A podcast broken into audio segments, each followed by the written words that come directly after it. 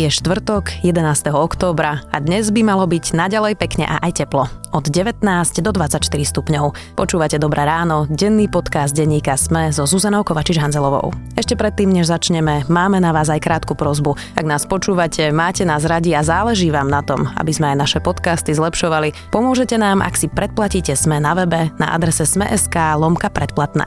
Len vďaka digitálnym predplatiteľom môžeme spúšťať nové zaujímavé projekty, ako napríklad aj Dobré ráno. Ďakujeme. Aj počas jesenných dní môžete zažiť letného rúčavy. Kliknite na dovolenka.sme.sk/exotika a vyberte sa na Maldivy, Kapverdy alebo Kanárske ostrovy.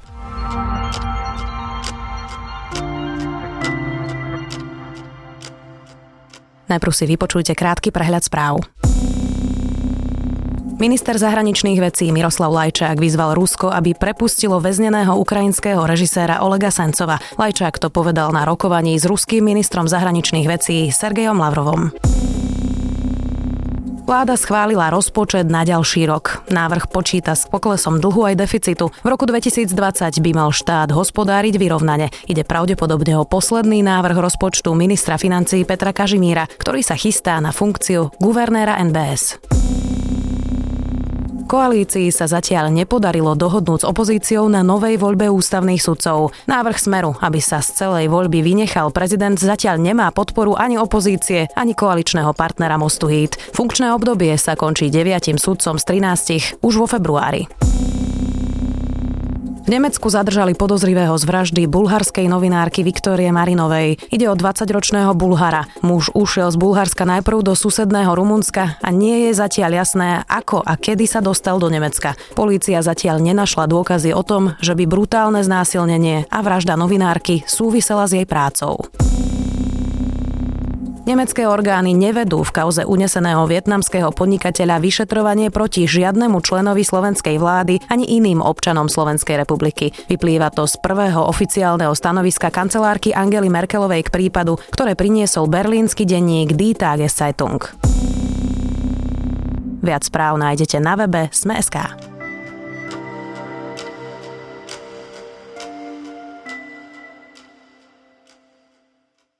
Predseda parlamentu Andrej Danko vyzýva na zrušenie sankcií proti Rusku, stretáva sa s Vjačeslavom Volodinom, ktorý je na sankčných zoznamoch, a to všetko v čase, keď sa množia dôkazy o zapojení ruských tajných služieb do pokusu o vraždu Sergeja Skripaľa v Británii. Andrej Danko, šéfa ruskej dumy Volodina, označil za svojho priateľa, na sociálnych sieťach sa chváli spoločnými selfie a za posledný rok sa stretli už 4-krát. Ministerstvo zahraničných vecí aj koaličný partner Most-Híd hovorí, že predseda SNS nedodržuje líniu našej zahraničnej politiky. Čo to presne pre Slovensko v medzinárodných kruhoch znamená? Aj o tom sa dnes rozprávame s bývalým poslancom a šéfom zahraničného výboru, členom strany Most-Híd Františkom Šebejom.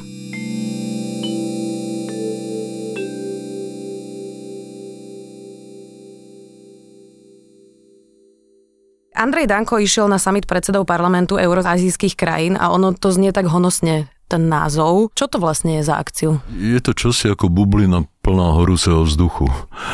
Už samotný termín Eurázia je ideologický, imperiálny termín, ktorý spytlikovali ideológovia Putinovho režimu, predovšetkým Alexander Dugin, to je známy fašista. Predstavuje to vlastne také nejaké ruské sny o obnovení impéria, o nahradení, povedzme, Európskej únie, čím si čo pokrýva. Duginovými slovami proste kontinent od Lisabonu až po Vladivostok. A Slovensko jednoducho nie je eurázijská krajina. Jediná pravá eurázijská krajina v tomto slova zmysle je pravdepodobne Rusko. Ono naozaj sa ťahne cez dva kontinenty. Čiastočne kúskom zeme aj Turecko, ale ináč ten termín pre nás ako pre Slovensko nemá žiadny pozitívny obsah, má len negatívny obsah. No a stretnutie predsedov parlamentov eurázijských krajín je honosne znejúci nezmysel, pretože väčšina tých krajín nie sú parlamentné demokracie, nie sú liberálne demokracie, čiže ich parlamenty sú len akousi kamuflážou a predsedovia tých parlamentov sú spravidla len čudesné figúry, ktoré sú poskokmi toho či onoho diktátora, či už kazašského, turkmenského alebo azerbajdžanského Žitňanského a tak na tom stretnutí samozrejme boli aj predstavitelia zo pár demokratických krajín. Bulharsko a Maďarsko napríklad? Bulharsko, Maďarsko, Južná Korea, povedzme Japonsko, ale to sú iné krajiny.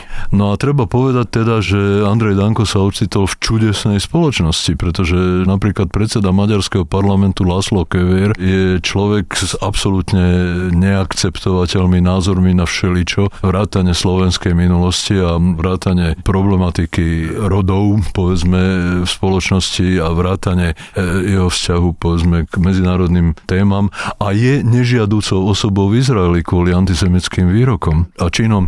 Takže to, že tam išlo László Kövér, povedzme, rozumieme, ale že tam išiel predseda slovenského parlamentu, to je dosť desivé. A ešte treba povedať k tomu stretnutiu, že to celé je v režii Ruska. Ono sa to už konalo aj v Koreji, tam sa Andrej Danko zoznámil vlastne s Vjačeslavom Volodinom, šéfom Ruskej dumy. Teraz sa to koná v Turecku, ktoré sa stáva totalitnou krajinou a je to vlastne rituál, ktorý má potvrdiť vzťah tých zúčastnených krajín k Putinovmu Rusku. Žiadny iný zmysel to nemá. Tí ľudia, ktorí sa tam stretnú, nie sú kompetentní k ničomu sa odborne vyjadrovať, lebo nemajú také kompetencie a ani nič užitočného z toho nemôže vzísť. Jednoducho Slovensko tam nemá čo hľadať. Slovenská republika je mladý a hrdý štát Európskej únii. Máme za sebou množstvo úspešných predsedníctiev. Chcem tu deklarovať, že sme pripravení byť nápomocní pri rozvoji vzťahov medzi Európskou úniou a Áziou. Som tu opakovane a pokiaľ zotrvám v tejto funkcii, som pripravený podporiť našich priateľov z Kórey, z Ruskej federácii pri rozvoji formátu tohto medzinárodného stretnutia. Andrej Danko hovorí o tom, že by sa to na budúce mohlo konať v Bratislave. Je vôbec reálne, aby za tej situácie, keď sa naozaj kopia tie dôkazy o ruskej tajnej službe, ktorá mala plánovať vraždu Sergeja Skripaľa v Británii, ale aj o tých kybernetických útokoch v Európe, aby sme hostili takéto podujatie v Bratislave? Je to reálne? Určite to nie je reálne a určite sa to ani tak rýchlo nestane, veď nie len Volodin, ale celá hromada kľúčových figur ruskej politiky je na sankčných zoznamoch a z veľmi dobrých dôvodov. Rusko v danej chvíli nie len, že je namočené do pokusu o vraždu Skripala a jeho dcery, ale aj vedie systematickú hybridnú vojnu vlastne na území alebo v priestore všetkých európskych štátov a aj Spojených štátov. Proste snaží sa rozvrátiť politické systémy, snaží sa financovať antisystémové politické strany. Je namočené Rusko do vlastne všetkých rozkladných, deštruktívnych aktivít. Proste dá sa dokázať ruský podiel na propagande, ktorá podporovala odchod Veľkej Británie z Európskej únie, ktorá podporovala Holandsku napríklad to referendum, ktorým odmietli asociačnú dohodu s Ukrajinou. V tom bolo namočené Rusko. U nás samozrejme to isté. No a keď k tomu pridáme anexiu Krymu, keď k tomu pridáme vlastne ako nevojnu sa tváriacu vojnu, ktorú Rusko vedie na východnej Ukrajine, tak to všetko dohromady vraví, že v tejto situácii proste byť hostiteľskou krajinou vyslovene ruského propagandistického podujatie je absolútne nemysliteľné, neprimerané. Na tom medzinárodnom fóre berie toto niekto vážne, že predseda parlamentu Slovenska ide na takéto podujatie, pretože tá línia zahraničnej politiky, ktorú razí aj prezident, aj premiér je iná, je proeurópska, aj to neustále deklarujú. Berie sa to tak vážne, že tam išiel Andrej Danko? Pozrite sa, účasť na rituálnych podujatiach sa nikdy príliš vážne neberie a predseda parlamentu nie je to, čo sa volá decision maker, proste teda nerobí kľúčové rozhodnutia. Rastislav Kačer, bývalý náš veľvyslanec v Budapešti, použil slovo, že ridikulizácia, čo znamená, že zosmiešnenie. To, že osobu Andreja Danka proste, ktorý si urobí selfiečko s Vjačeslavom Volodinom, neberú vážne, ešte neznamená, že to nie je vážna vec. V podstate tak, ako niektoré výroky prezidenta Zemana aj bývalého prezidenta Klausa síce neberú vážne, ale ťažko to poškodzuje status Českej republiky vo svete. Takisto výroky Viktora Orbána niekde môžu brať ako folklor a mávnuť rukou, ale folklor to nie je, pretože každým takýmto krokom ústavní činitelia robia zahraničnú politiku. Čiže ak sa predseda Národnej rady dopustí takéhoto faux pas, takéhoto prešlapu, tak to nie je na pokrčenie plecami, pretože od toho okamihu zahraničná politika Slovenskej republiky, či chceme a nechceme, nie je len to, za čo hlasuje a čo hovorí a čo robí náš minister zahraničia alebo náš prezident na Európskej rade, ale je to aj to, čo hovorí a čo robí a kde to hovorí Andrej Danko. No k tomu smeruje ďalšia moja úvaha, že doteraz doteraz predsedovia parlamentov v podstate nejako zásadne neformovali a ani sa nejako zásadne nesnažili formovať zahraničnú politiku. Je toto nejaká nová poloha predsedu parlamentu? To je nová poloha Andreja Danka. Ako neprináleží mu to. Ako zahraničná politika je záležitosť exekutívnej moci, prípadne špecializovaného výboru parlamentu. Zahraničná politika má svojho partnera, tá výkonná zahraničná politika má v zahraničnom výbore parlamentu, či už na slovenského, alebo českého, alebo ktoréhokoľvek iného, ale ako zahraničné aktivity predsedov parlamentov majú spravidla rituálny charakter. Predseda Národnej rady nie je, ani predseda nejakého parlamentu nie je súčasťou rozhodnutí napríklad na úrovni spoločnej európskej zahraničnej politiky, alebo tam, kde sa rozhoduje o uvalení sankcií, alebo také niečo. Verejne vyhlasujem, že si plne uvedomujem, že bez silného Ruska nie je možný mier. Ste súčasťou svetovej bezpečnosti, či sa to niekomu páči, alebo nie. Andrej Danko hovorí celkom legitímne stále, že teda mu ide o dialóg, že to je jediná cesta k svetovému mieru. Ostatne to opakuje aj predseda Smeru Robert Fico dlhodobo. Keby sme teda prijali túto myšlienku, nie je to predsa len trochu pravda, že ten diplomatický dialóg je niečo, čo je legitímny nástroj? Diplomatický dialóg je legitímny nástroj medzi, by som povedal, partnermi, ktorí nesú legitimitu. By som povedal, že napríklad, keď si sadnú k dialogu diplomatickému predstavitelia výkonnej moci krajín, ktoré vedú vojnu spolu, tak tam proste je možné od dialogu očakávať, ja neviem, ukončenie vojny, alebo nejaké zmierenie, alebo nejaké mierové riešenie, alebo nejaký settlement, alebo čo. Ale o jaký dialog sa chce pre Boha pokúšať predseda Národnej rady?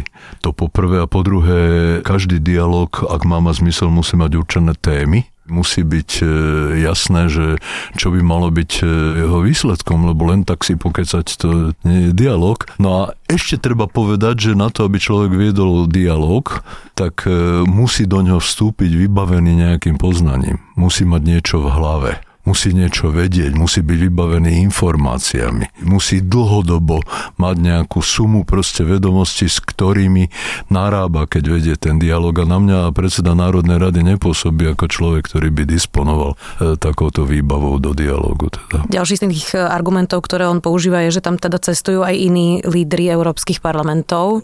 Neviem o žiadnych, okrem toho bulharského a maďarského. A to teda nie je dobré odporúčanie. Neviem si predstaviť, že by na takúto konferenciu išiel predseda Bundestagu nemeckého alebo ja neviem francúzskeho senátu.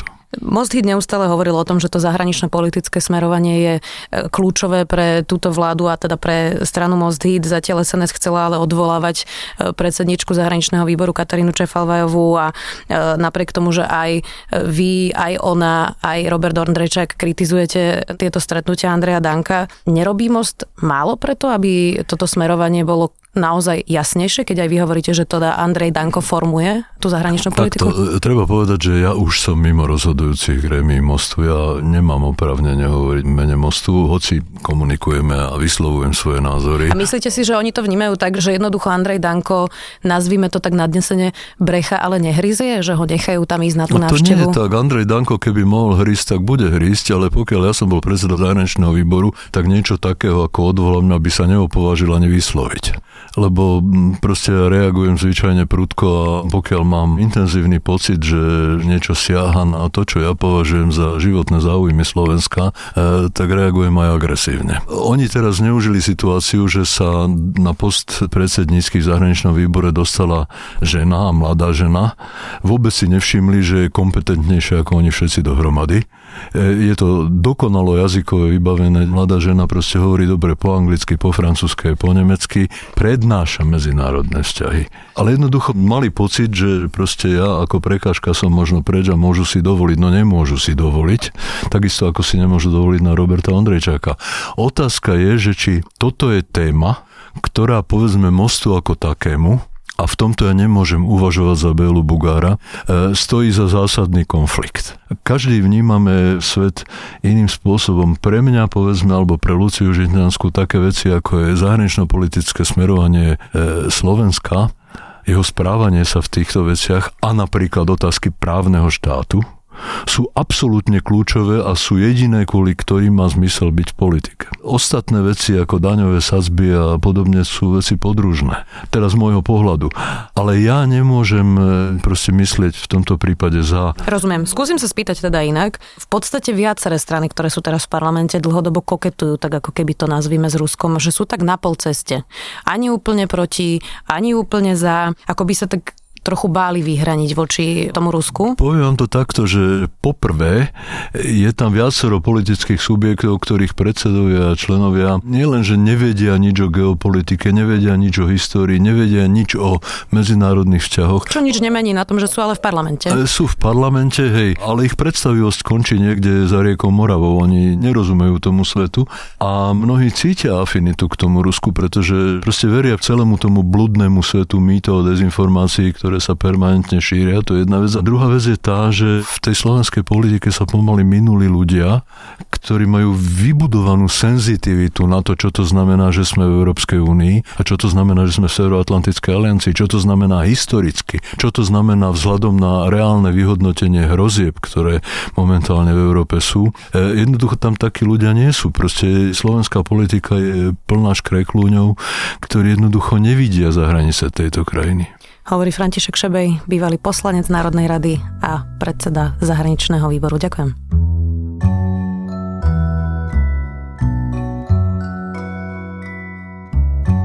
To je na dnes všetko. Želáme vám úspešný deň. Počúvali ste Dobré ráno, denný podcast denníka SME so Zuzanou Kovačiš Hanzelovou. Ja už len na záver pripomeniem, že Dobré ráno nájdete každé ráno na titulke sme.sk, v dennom newsletteri SME, alebo sa prihláste na bezplatné odoberanie každého dielu vo vašej podcastovej mobilnej aplikácii. Dobré ráno nájdete aj vo vysielaní Trnavského rádia, na streamovacej službe Spotify alebo v domácich hlasových asistentoch od Amazonu a od Google. Samozrejme všetky epizódy sú aj na adrese sme.sk/Lomka Dobré ráno.